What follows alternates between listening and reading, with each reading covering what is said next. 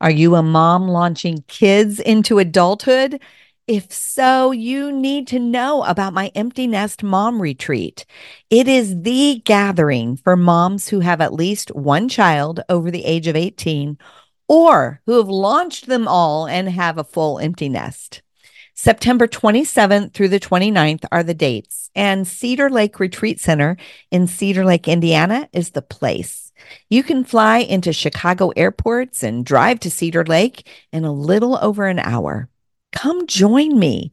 Best value registration is available through May 27th, and space is limited to just 100 moms. So don't delay.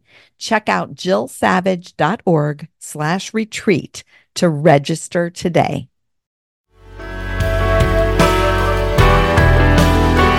What does it look like for you to grow in Christ and to protect that walk? And yes, it might look like deleting apps off your phone or putting accountability software on your computer. That's exactly what it can look like. And also are learning how to grow in Christ. You're listening to the No More Perfect podcast, where we talk about strengthening the relationships that mean the most to you. I'm Jill Savage, and I live in Normal, Illinois. I'm committed to talking honestly about the messy, less than perfect, but normal stuff of life. I'm so glad you've joined me. Well, hello, friends, and welcome back to the No More Perfect podcast. Would you like to know an interesting fact? One of the most accessed blog posts on my blog is a post titled, When a Woman is Addicted to Pornography. It was first published in 2017, and it is still one of the most popular posts on my website. Our world primarily talks about lust and pornography as a man's problem. But a 2016 Barna study actually found that 20% of Christian women use porn on a regular basis. These women suffer silently and often feel alone with nowhere to turn. My guest totally understands that experience. She's made the journey from being addicted to pornography to being set free. Jessica Harris is recognized as a leading voice on the topic of female porn use and addiction in the church.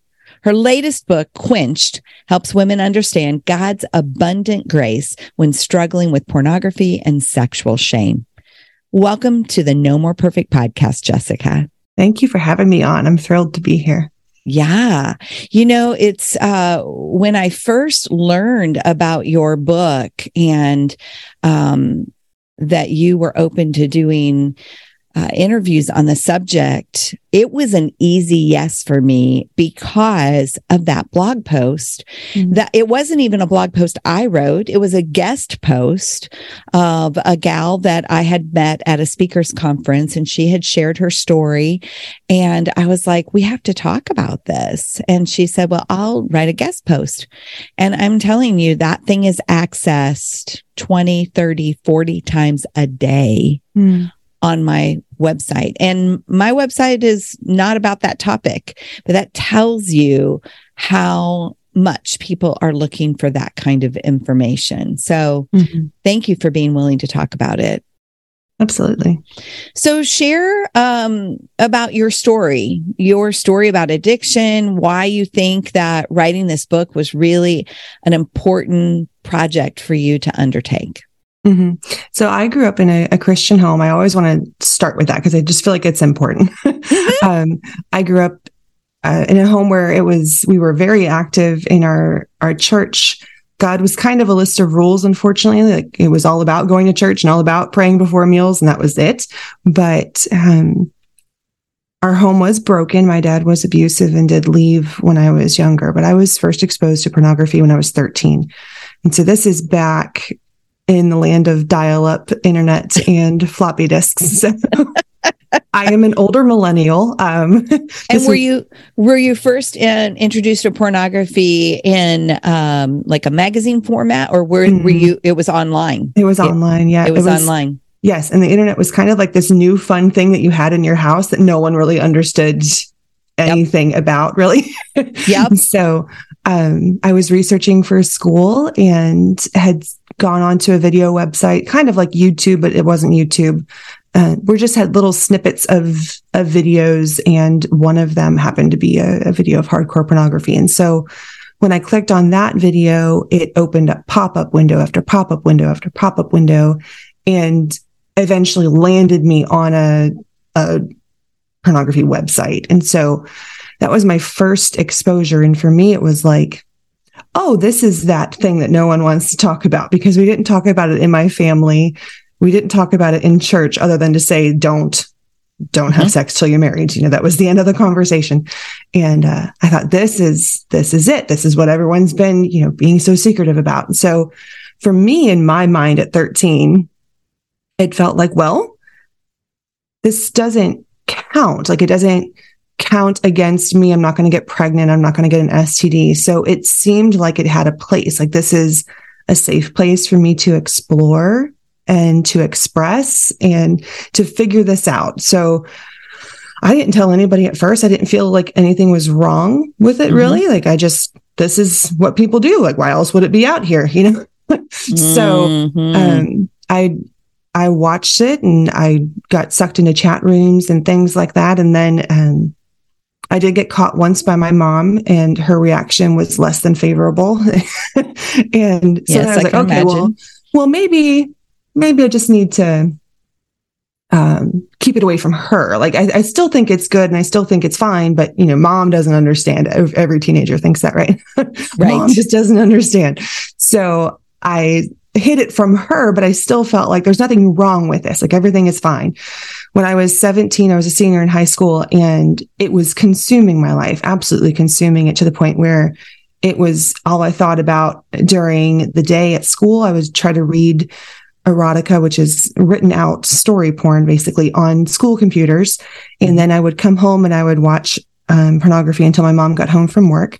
And then I would stay up after she went to bed and try to watch it on the cable TV channel. Just, I just had to have it all the time. And when I wasn't actively doing something necessary to sustain life, like eating or sleeping or working on schoolwork, I was indulging in this to the point that I was losing sleep. I was getting maybe two hours of sleep a night and my grades were suffering.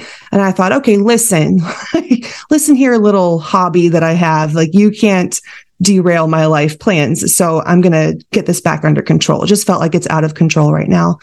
And when I tried to stop, I found out that I couldn't stop no matter, no matter what tools and tricks I tried to do. Okay, we'll just cut it back to two hours instead of five. Um, I would just lose track of time and would spend hours again.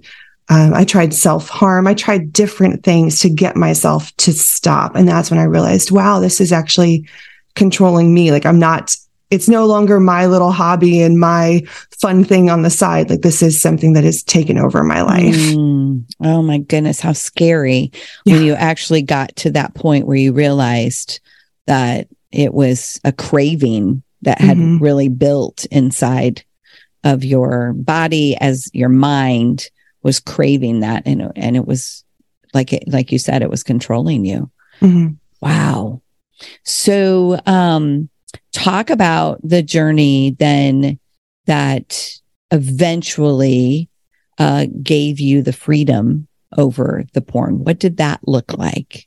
Mm-hmm. When I was 17, I was looking for help, trying to figure out how to to stop this thing, and everything I found online was for men. So I mm-hmm. remember thinking, "Oh, this is not a normal thing." That's the first time that it occurred to me that perhaps on a broader scale, this wasn't a, a normal thing for women to do. And I thought, wow, who do I tell then? Who do I tell that I struggle with this? Because I, I don't want to tell my mom. We've already been down that road. I'm not going there. And I don't know how to tell my church that I struggle with this because how do I go to my church and say, my grandpa's a deacon, my grandma teaches Sunday school, my mom sings in the choir, and I've been here basically my whole life, super active in church leading, helping to lead the youth group. And here I am. And this is uh, what I struggle with. I was like, I can't do that. I can't tell those people. So I felt kind of alone and like, what I need is I need someone else to start this conversation. I don't know how to start it myself. So I thought in my mind, if I go off to college and mm-hmm. they find out, they're going to know. They're, they're surely they have seen this before. I get that my fuddy duddy old church hasn't seen it before, but, but at college where there's a lot right. of students and the internet, they understand it better. They'll have seen this before. So I went off to college, Christian college, and I did get caught at college. And their response was, We know this wasn't you. Women don't have this problem. Wow. So that was a devastating blow of shame for me. That was crushing because now I have what seems like an authority voice telling me, you, Jessica, are absolutely alone in this. And there is something wrong with you for, for having this struggle. So I gave up at that point. I thought, well, if I can't beat it, then I guess I just have to join it. And so I, 17 years old, gave up my dreams of becoming a doctor at a Christian college, grew up in church and said, well, I just have to be a porn star. So I left school and I went home and I tried to figure out how to get into the industry. Thankfully, it's not that easy. It's not like apply here isn't on the website. So, right. Um, and God just really intervened in that season of my life where I was home, um, and struggling with, I didn't want to do that, right? I didn't, that was not my life ambition and my life goal was not to become an adult actress. Like I wanted to do something meaningful and successful with my life. And so I was battling this just war inside of I really don't want to do this, but I don't feel like I have a choice otherwise. And mm. God, is there a choice otherwise? And he he did. He worked mightily, and I ended up at Bible college the following year, um, just wanting to grow closer to Him and figure out how to do this Christian life the right way. And I kind of went into Bible college saying, okay, God, like I'm going to do whatever you want me to do. I'll be a missionary on the other side of the world. Like I don't care, but you have to understand that this comes with me. It's stuck. Like I can't get rid of it. I have tried absolutely everything. Something is wrong with me. I'm sorry. I don't know why I can't stop, but like maybe you can use the rest of me, you know, kind of. Mm. So I went off to Bible college with that mindset. And then it was at Bible college where they had an all women's meeting. So they pulled all the female students into a, a devotional and they gave a, a devotional on strongholds and talked about how a stronghold is an area of your life where the devil still has kind of a fortress. Like, yes, you've, you've conquered all the other land, but you've left this one bastion where Satan is still able to launch attacks and is still able to say, like, part of you is still mine. And I thought, man, that that kind of feels like me. Like I feel like I really want to serve you, God, but I've got this hook in my back almost that's keeping me from going further. And that's when they said, We know some of you in this room struggle with pornography and we want to help you. And I was like, How wow. did they find my journal? How did they know? what just happened? Um, and so they encouraged us to write down whatever our stronghold was. And I remember being angry because it was like, I want the cute, right church girl answer. I want the one that says, I don't read my Bible enough or I listen to the wrong kind of music. You know, I, I want the one that's more tame. I don't want this one. Like, I don't want this to be mine. Sure. But I, I did just eventually, in a lot of fear, write out that it, this was my stronghold, that my name is Jessica Harris and I struggled with pornography. And there was a lot of a lot of fear in that confession. Oh, like what's what's going to happen? Um, and instead, I was met with so much grace, where mm. they said, "Hey, what you wrote on this slip of paper was brave, and we want to help you." And that was the beginning of my freedom journey. Oh my goodness, what a beautiful gift that was. Mm. I I can almost imagine. I mean, you said you were angry, but almost, you know, a relief too. Yeah. Like like did you want to cry? I, I did there was but i think i've always had a little bit of like a feisty side and so so i tell people that in that moment when they came to me and they said what you wrote in that slip was brave and we want to help you it just felt like all of the years of lies like had been exposed. And i tell people that it felt like i could turn around and look the devil in the eyes and say you're a liar. You've been lying to me and I want to mm. know what else you've been lying about. So there was almost like this renewed sense of like, I can get out of this. Like, like I'm, a fight, I'm gonna, a renewed yeah, sense of this, a fight. I'm gonna, we're gonna, we're gonna get this. mm-hmm. We're getting mm-hmm. out of here. Oh, wow. So powerful. And um, boy, you just want to say thank you, thank you, thank you to the people that led well in that mm-hmm. gathering too, you know? So, um, so let's let's talk to the cynics out there just a little bit. You've you've shared your story, but for people that still think this is a one off or, you know, hey, this isn't a female problem really, or even what kind of woman struggles with pornography? What would you say to them? Yeah, I would say I used to be like one of them too. it's so funny because even though it's part of my story, when I felt led to share it, I was like, nope, no one else needs this. Like, this is no one has gone through this experience because even still, when I graduated from college and I was looking for resources, there still weren't any out there. And like, see, this is evidence that there, like, I am the only woman who ever, ever got herself into this mess. So it was like, this is not as big of a problem as it, it doesn't need its own blog. It doesn't need its own book. Like, it just, it, I want to move on with my life and have this not be a thing. Mm-hmm. And when I started my website, so this is back in 2009 when I started my website, beggarsdaughter.com, and um, shared my story anonymously, mm-hmm. emails started coming in of other women saying, Oh my goodness, I thought I was alone. And then the following year, I went and I spoke at a college conference um, with a, a, friend who is a, a, speaker as well. And he invited me along to lead the women's workshop. And so I was like, well, we're going to be talking about lust. And that's not a typical women's workshop conversation, right? Like we're not right. Proverbs 31 women or dating or makeup or how to be a good mom, like none of that stuff. I'm like, we're talking about lust. And because of the topic of the workshop, the workshop ended up selling out. Women were sitting in the chairs, sitting on the floor and standing around the edge of the room. And I remember thinking, they did not come because I'm Beth Moore. like they don't, I am not anybody. What on earth has happened here? And the women wow. who lined up afterwards to share their stories. And I even had a nun who was there come up to me and like, I'm, I'm not Catholic, but like, you just like nuns. I mean, they're they're nuns, right? Right. Like, like right, holiness right. is like their lifestyle. And she even came up to me and she gave me a hug and she says, "Thank you. Your story is my story." And mm. I was just blown away. And I remember walking out of that room like, what is going on?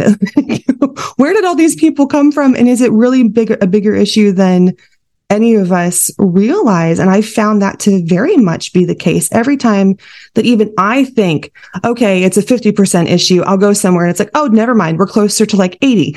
it's even worse and more of a struggle than even I realize sometimes. So I understand the, this, the people who would say, well, it's not that big of a deal, especially when you look at statistics and they say like 20%. Well, 20% is not that you know, it, it seems very small, right? 20% is failing if it's a math test. But like, right. if you're talking about your circle of friends, if you know five women, you're talking about one of them. Like, mm-hmm. so it, when you make it more personal, it's a, it's an issue. And these are individuals who are stuck and these are individual stories who are in desperate need of, of grace. And one of the things I just like Jesus is the good shepherd who leaves the 99 who are healthy, mm-hmm. fine, and mm-hmm. good and chases after the one. That's a 1%, right? he chases after the 1%. And we've got 20%. And I mean, I could go into how the statistics aren't a, an accurate representation of the struggle, but even if you go with 20%, that's one out of five. And so if you right. know five women, then you know one who this is part of their struggle and how many of us know many more than five right. women. So this is a prevalent issue that we're not really talking about just because there's so much shame and so much stigma around yes. it. Yes. Yes. So uh, I so agree with you.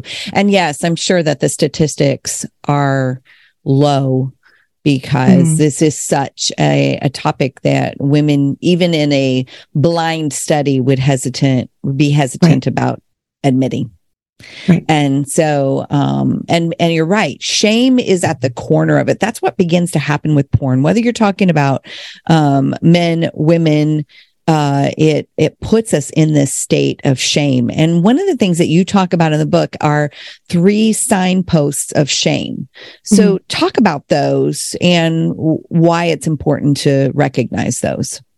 Yeah, the three signposts of shame come from Dan Allender and Tremper Longman's book, um, The Cry of the Soul. And Dan Allender is a, a leading expert in this field and all fields, trauma and things like that. But yeah, um, they point out these three signposts of shame. And the first is an absorption with self. And that is, I am, I can only see how wrong and how failed I am. Like it doesn't matter how good and how gracious and how kind you are or how kind God is or God is love or I can tell you anything. It, none of that matters. All I can see is that I'm a failure. I'm a hypocrite. I've screwed up. I, I, I. And so it's, it's not selfishness, but it's this, it's this, inab- it's blinders almost, this inability yes. to see goodness in others because I am just obsessed with the quote badness in myself. And mm-hmm. then the second one is a flight from exposure. And we see this in, in Genesis 3 when Adam and Eve sin and eat from the tree that they weren't supposed to. They cover themselves up with fig leaves. So they hide from each other and then they hide from God as well. They go and they they flee from his presence. And so we we get obsessed with our badness and then we go I have to hide this. I have to protect this because I can't let this out. If yes. someone finds this out, then I'm I'm done.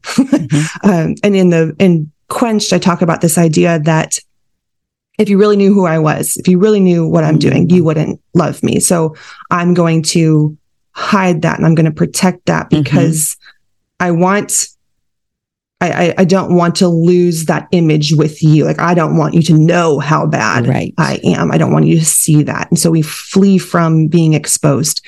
And then the third signpost is violence. And it doesn't mean like physical violence. You're not beating people up, but it's this anger that's lawed either at other people or at yourself or both. So this is I'm obsessed with my badness. I don't want you to find it. I am going to keep you away. Like I'm going to fiercely protect that to the point where I might lash out emotionally with you. I might get aggressive because I am keeping you away from finding this. I am protecting this. And this is something I struggled with in my story where I tell people like we talk about walls, right? We build up walls mm-hmm. and relationships and walls to protect ourselves. But I like built a wall, dug a moat, filled the moat with alligators, and then stationed fire breathing dragons on top of the wall. Like it was like, if you get anywhere near me, I was sent to anger management counseling in my first college because I was so aggressive and so angry. It was like, if you get anywhere close to what I'm trying to hide, I am going to protect it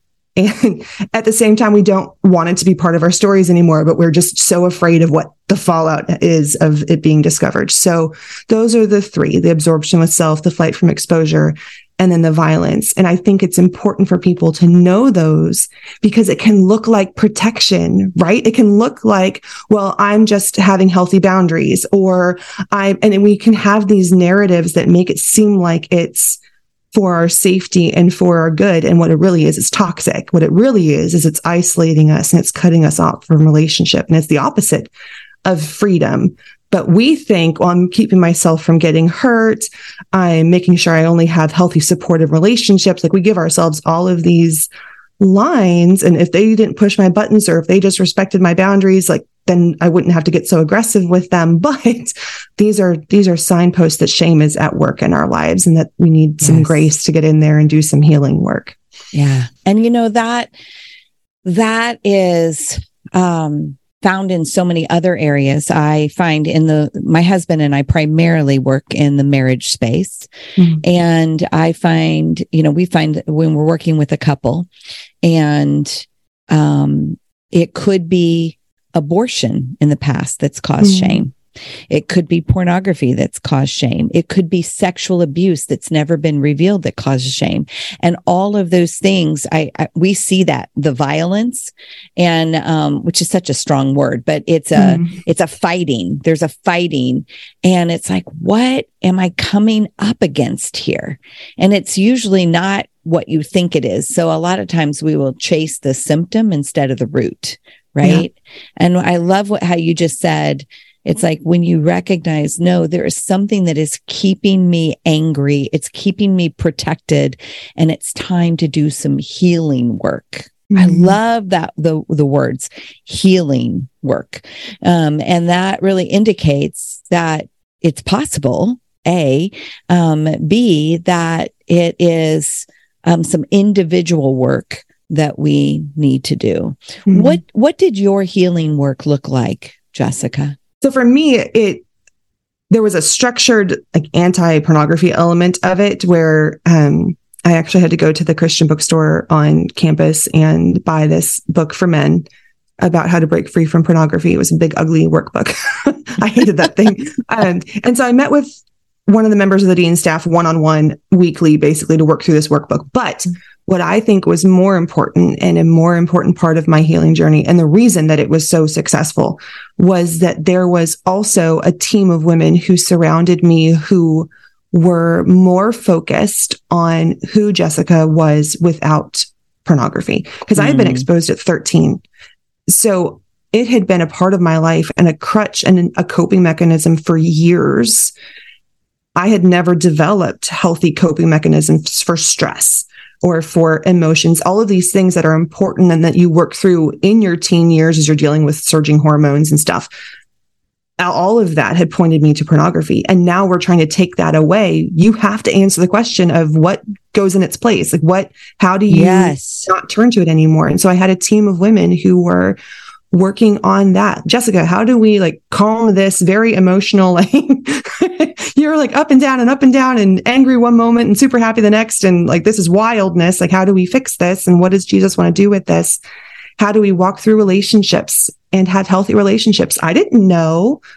Like when you spend your waking hours with a computer screen, you don't know how to have relationships really with other people. You might yes. know how to manipulate to get what you want, but you don't know how to have healthy relationships. And so there was this team of women that came around me that's answering these other questions. Like they could have cared less about whether or not I watched porn last week. That was the one person's job to ask. But the rest of them were worried about what are the patterns in your life that we're seeing where we need to have God in this and and teach you how to live like Christ in this. And I feel like that is why my journey was so successful because it wasn't spending every waking day thinking about how not to fall to pornography today. It wasn't obsessing over passwords and deleting things. And it was none of that. It was how do you grow? How do we heal? Mm-hmm. How do we shore this up so that you're more resilient? You know, mm-hmm. if there's temptation um, how do we build you up in Christ and restore your identity in Him so that you understand and you live in that versus living your life constantly fighting pornography? Because that's that's not freedom either to live constantly you know trying to beat something down. So how do we build you up so that you're able to walk in freedom from that? Yeah. So is that what you would call false freedom versus true freedom? Talk about that Mm. So in the book, I talk about the idea of false freedom versus true freedom. In John 4, which is what Quenched is based off of, it's the story of Jesus and the Samaritan woman at the well.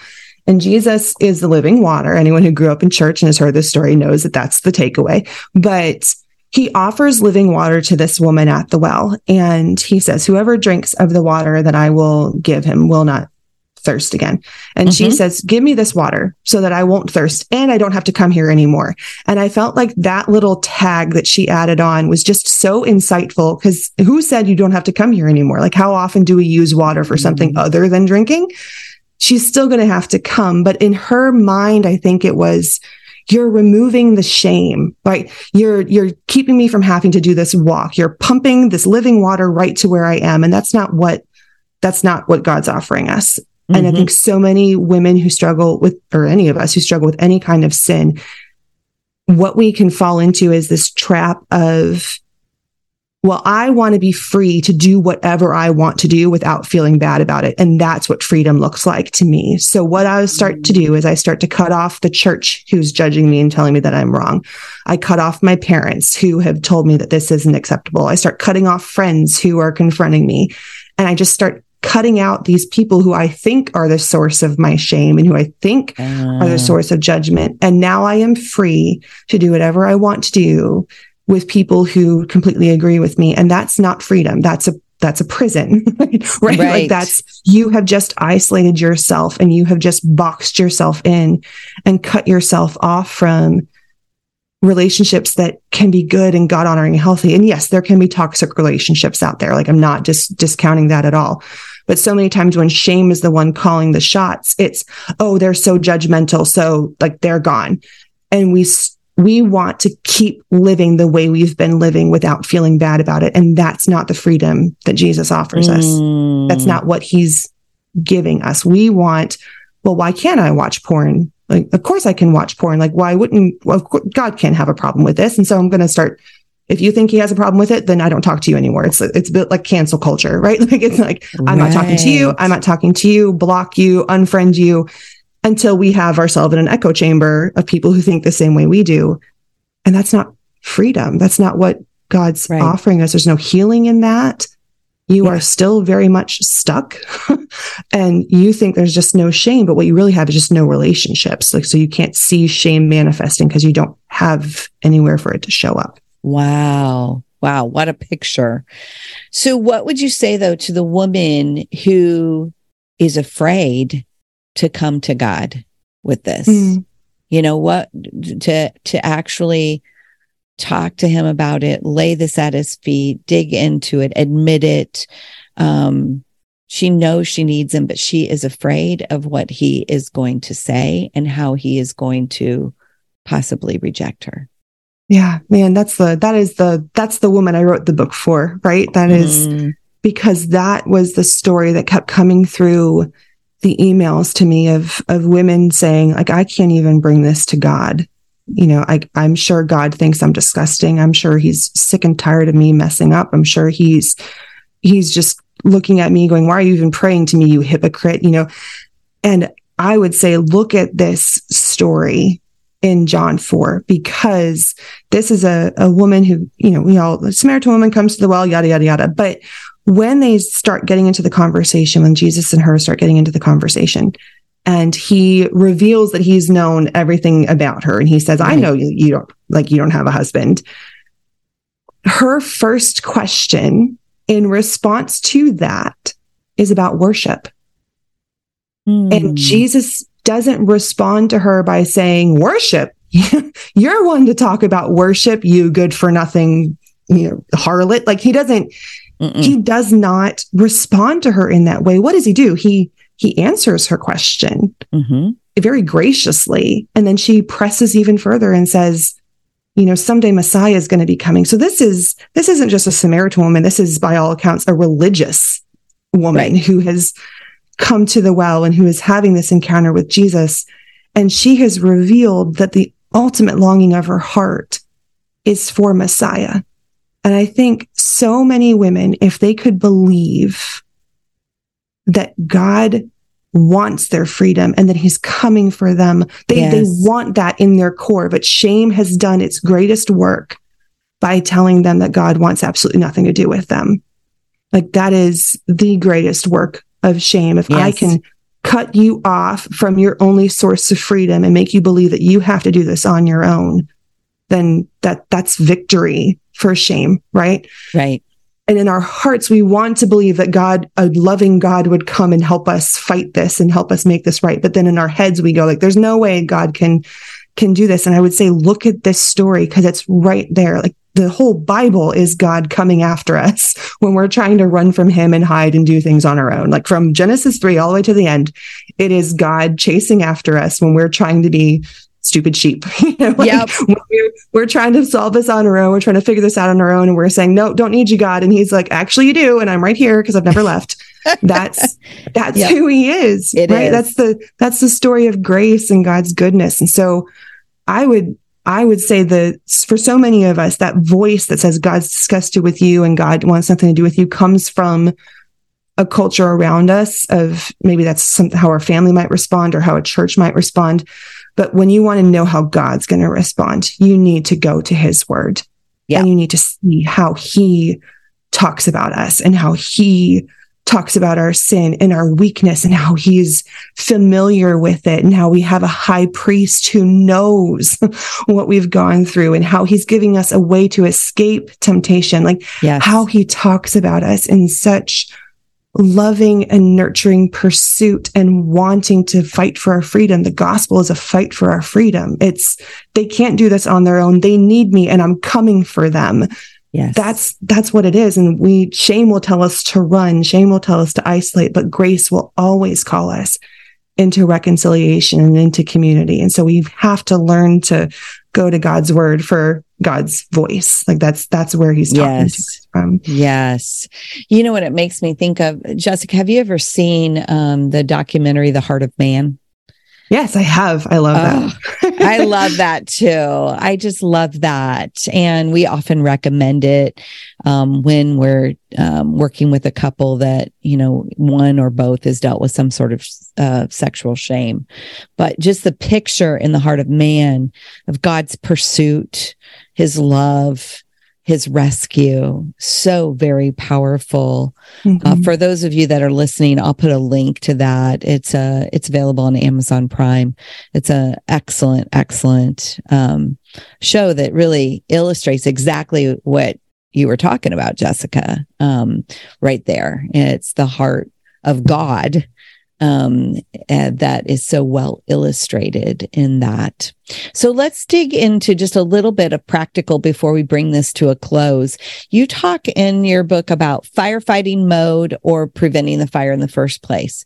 Talk about that a little bit so that we have an understanding of some practical steps. Mm-hmm.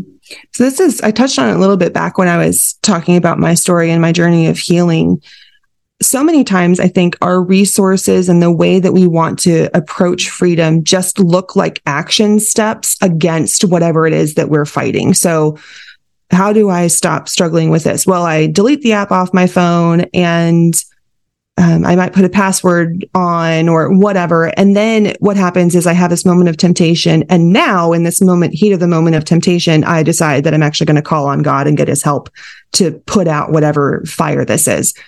And so we live life kind of constantly on guard mm-hmm. and constantly fighting fires. Because if it's not over here, then it's over here. Like if it's not pornography, then it's something else that I'm struggling with. Or then it's, mm-hmm. you know, I close my eyes to pray and boom, I've got videos in my mind and now I'm freaking out and I'm praying about that. And we kind of rely on Jesus as a living water, but more as like a fire extinguisher as opposed to what it's meant to be, which is a stream of living water welling up into us to eternal life. And mm-hmm. it's meant to be a source of life and nourishment and growth.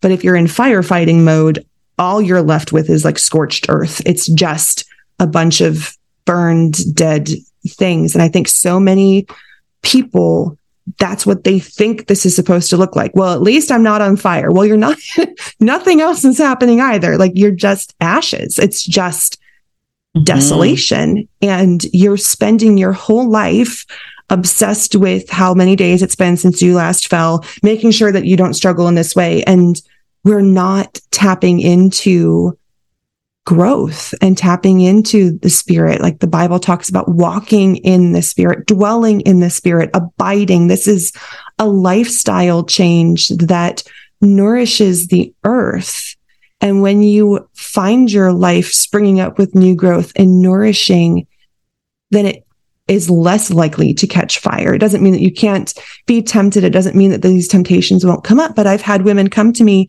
and they basically believe that freedom looks like for the rest of their life freaking out about every potential exposure to pornography and freaking out about any possible source of temptation. And then you're kind of hyper vigilant and you're always on guard and you're always worried about it. And, and yes, there is a point of us, a part of us that needs to be sober. We need to be vigilant. We need to be mindful, but it, we are not called to like live in this fear almost of, of sin and struggle and failure. Like we are called to live in the spirit and to walk in the spirit. And I think firefighting mode comes when we try to do it in our own strength, right? Mm-hmm. And like God's just a mm-hmm. tool that we use, mm-hmm. whereas we need to be doing this in his strength. And right.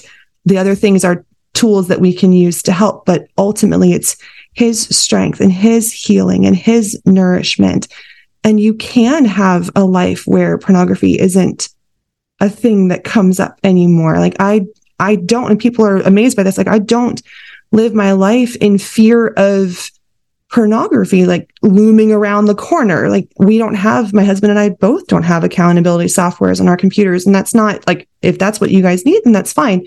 But I just it is possible to have a life of freedom where this isn't a constant constant constant constant constant battle that you're fighting mm-hmm. where you are nourished and growing and living outside of constantly you know being on guard and watching right. for this and so i i would just encourage people to that that's not this life of hyper vigilant and everything's always on fire and we're always putting this out isn't what god's offering us he's offering us a life of of peace right. and and abundance and growth and we find that as we stay tuned into him so my practical steps always look more like what do you need to do to protect your freedom as mm-hmm. opposed to what do you need to do to fight pornography because it, it, if it's not one thing trying to assault your freedom it's going to be another thing and so what does it look like for you to grow in christ and to protect that walk? And yes it might look like deleting apps off your phone or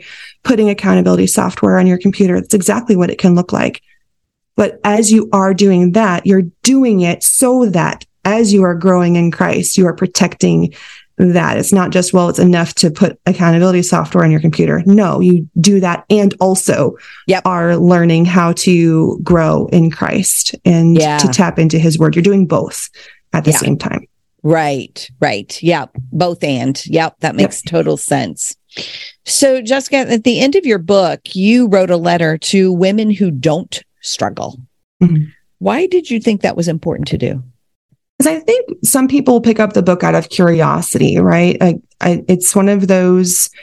It's not the first resource on the on the market, but I just I imagined a woman walking into this the bookstore going like Christian women don't struggle with this and and opening up that book and I wanted people who don't have a struggle to know how important their voices are for those who do. Mm. You can either be the voice of shame in someone's life or you can be the voice of grace.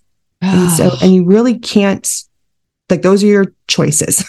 There's not really a, a neutral one in this. Like, you either are helping a woman understand God's grace for her, or you are continuing the message of shame and you're speaking that over her.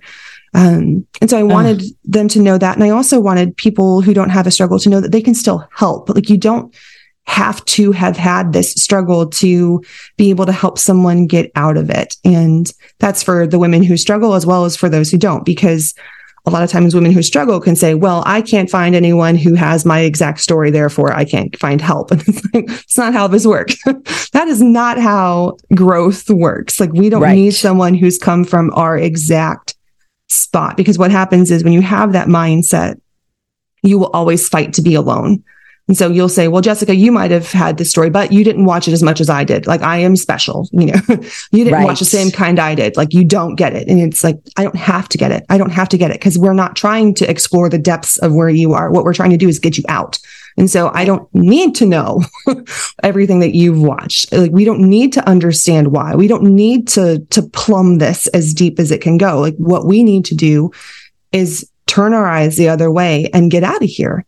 And if you are a woman who loves the Lord and who wants to help people grow in Christ, you are able to do that part you're that, that team equipped. of women. Yes, that yep. that team of women helped me with. Yep. Like you're able to say like, Hey, let's talk about how you manage your emotions. Like you're able to do that. And we're called to do that in the church and in the body of Christ. And so it's a challenge to women, like set aside your bias about whether or not this is a woman's problem and understand that it is, and you have a choice. You can either help women get out and help them grow in grace, or you can make them stay stuck. Those right. are your choices. And I wanted women to see that up front. Oh, that's so very, very important. Thank you. Mm-hmm. So, Jessica, where can people find you and find uh, the resources that you have for them? Absolutely. Um, my website is beggarsdaughter.com. And there's a whole list of, of resources there, including a study guide for Quench. There's actually a free study guide for Quench on the website as well for diving deeper and helping to explore this more one on one or in a small group. Um, and then my Instagram handle is Beggar's Daughter. The book Quenched is available on Amazon and Barnes and Noble. It's also an audiobook. And I also have an original memoir that I wrote a few years ago, Beggar's Daughter, that's more of my story as well. Mm, love that. Love that. So I will make sure and put uh, links to all the resources that Jessica just talked about um, in the show notes to make it easy for you to access them. So, Jessica, as we bring things to a close, will you pray for our listeners? Absolutely. Absolutely.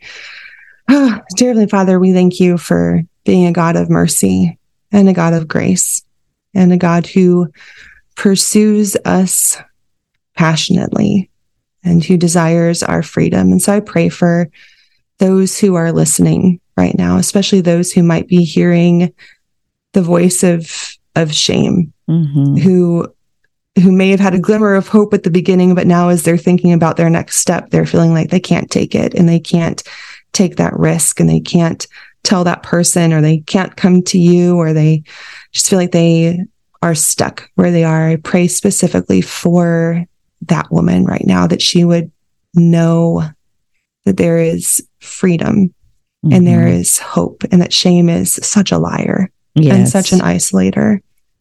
Yes. God, I pray that you would speak to her right now and give her the the strength to come to you and to share her struggle with others. You, your word tells us to confess and to share with others so that we can find healing, not so that mm-hmm. we can mm-hmm. find judgment, but so that we can find healing. And God, that's what our hope is for those who know this struggle, that there would be healing from the, the trauma, healing from the, the bad coping mechanisms, healing even from the shame. You, yeah. you take it all from us and you give us a new identity, a new identity as, as daughters who are beloved and who mm-hmm. carry your image and who are able to be used to advance your kingdom. We are not worthless exiles, but we mm-hmm. are beloved children. Yes. God, I pray for women who maybe struggle with believing that right now, that you would silence the lies and help them to know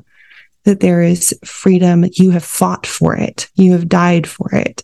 There is freedom and there is victory that can be found mm-hmm. over this. And so help them to have the courage and the bravery to take that first step. Give them safe places. God, we pray for our churches and our Christian communities to be safe places where people can come with their struggles and they can find hope and healing and discipleship and growth. And we pray for that living water to infuse our communities and to bring new life and nourishment into our communities that we can all pursue holiness mm-hmm. and the abundant life that you called us to. In mm-hmm. Jesus' name, amen. Amen. Thanks for joining me today on the No More Perfect podcast. If you haven't already, make sure you subscribe and follow so you don't miss any future conversations. You can find the show notes and links to anything we talked about over on jillsavage.org slash podcast. I hang out on Facebook and Instagram and would love to connect with you there. You can find me under the name jillsavage.author. One more thing we have three free ebooks that we'd love to give you. You can find them at jillsavage.org slash free. See you next week, where we'll have another conversation about the real stuff of life and relationships.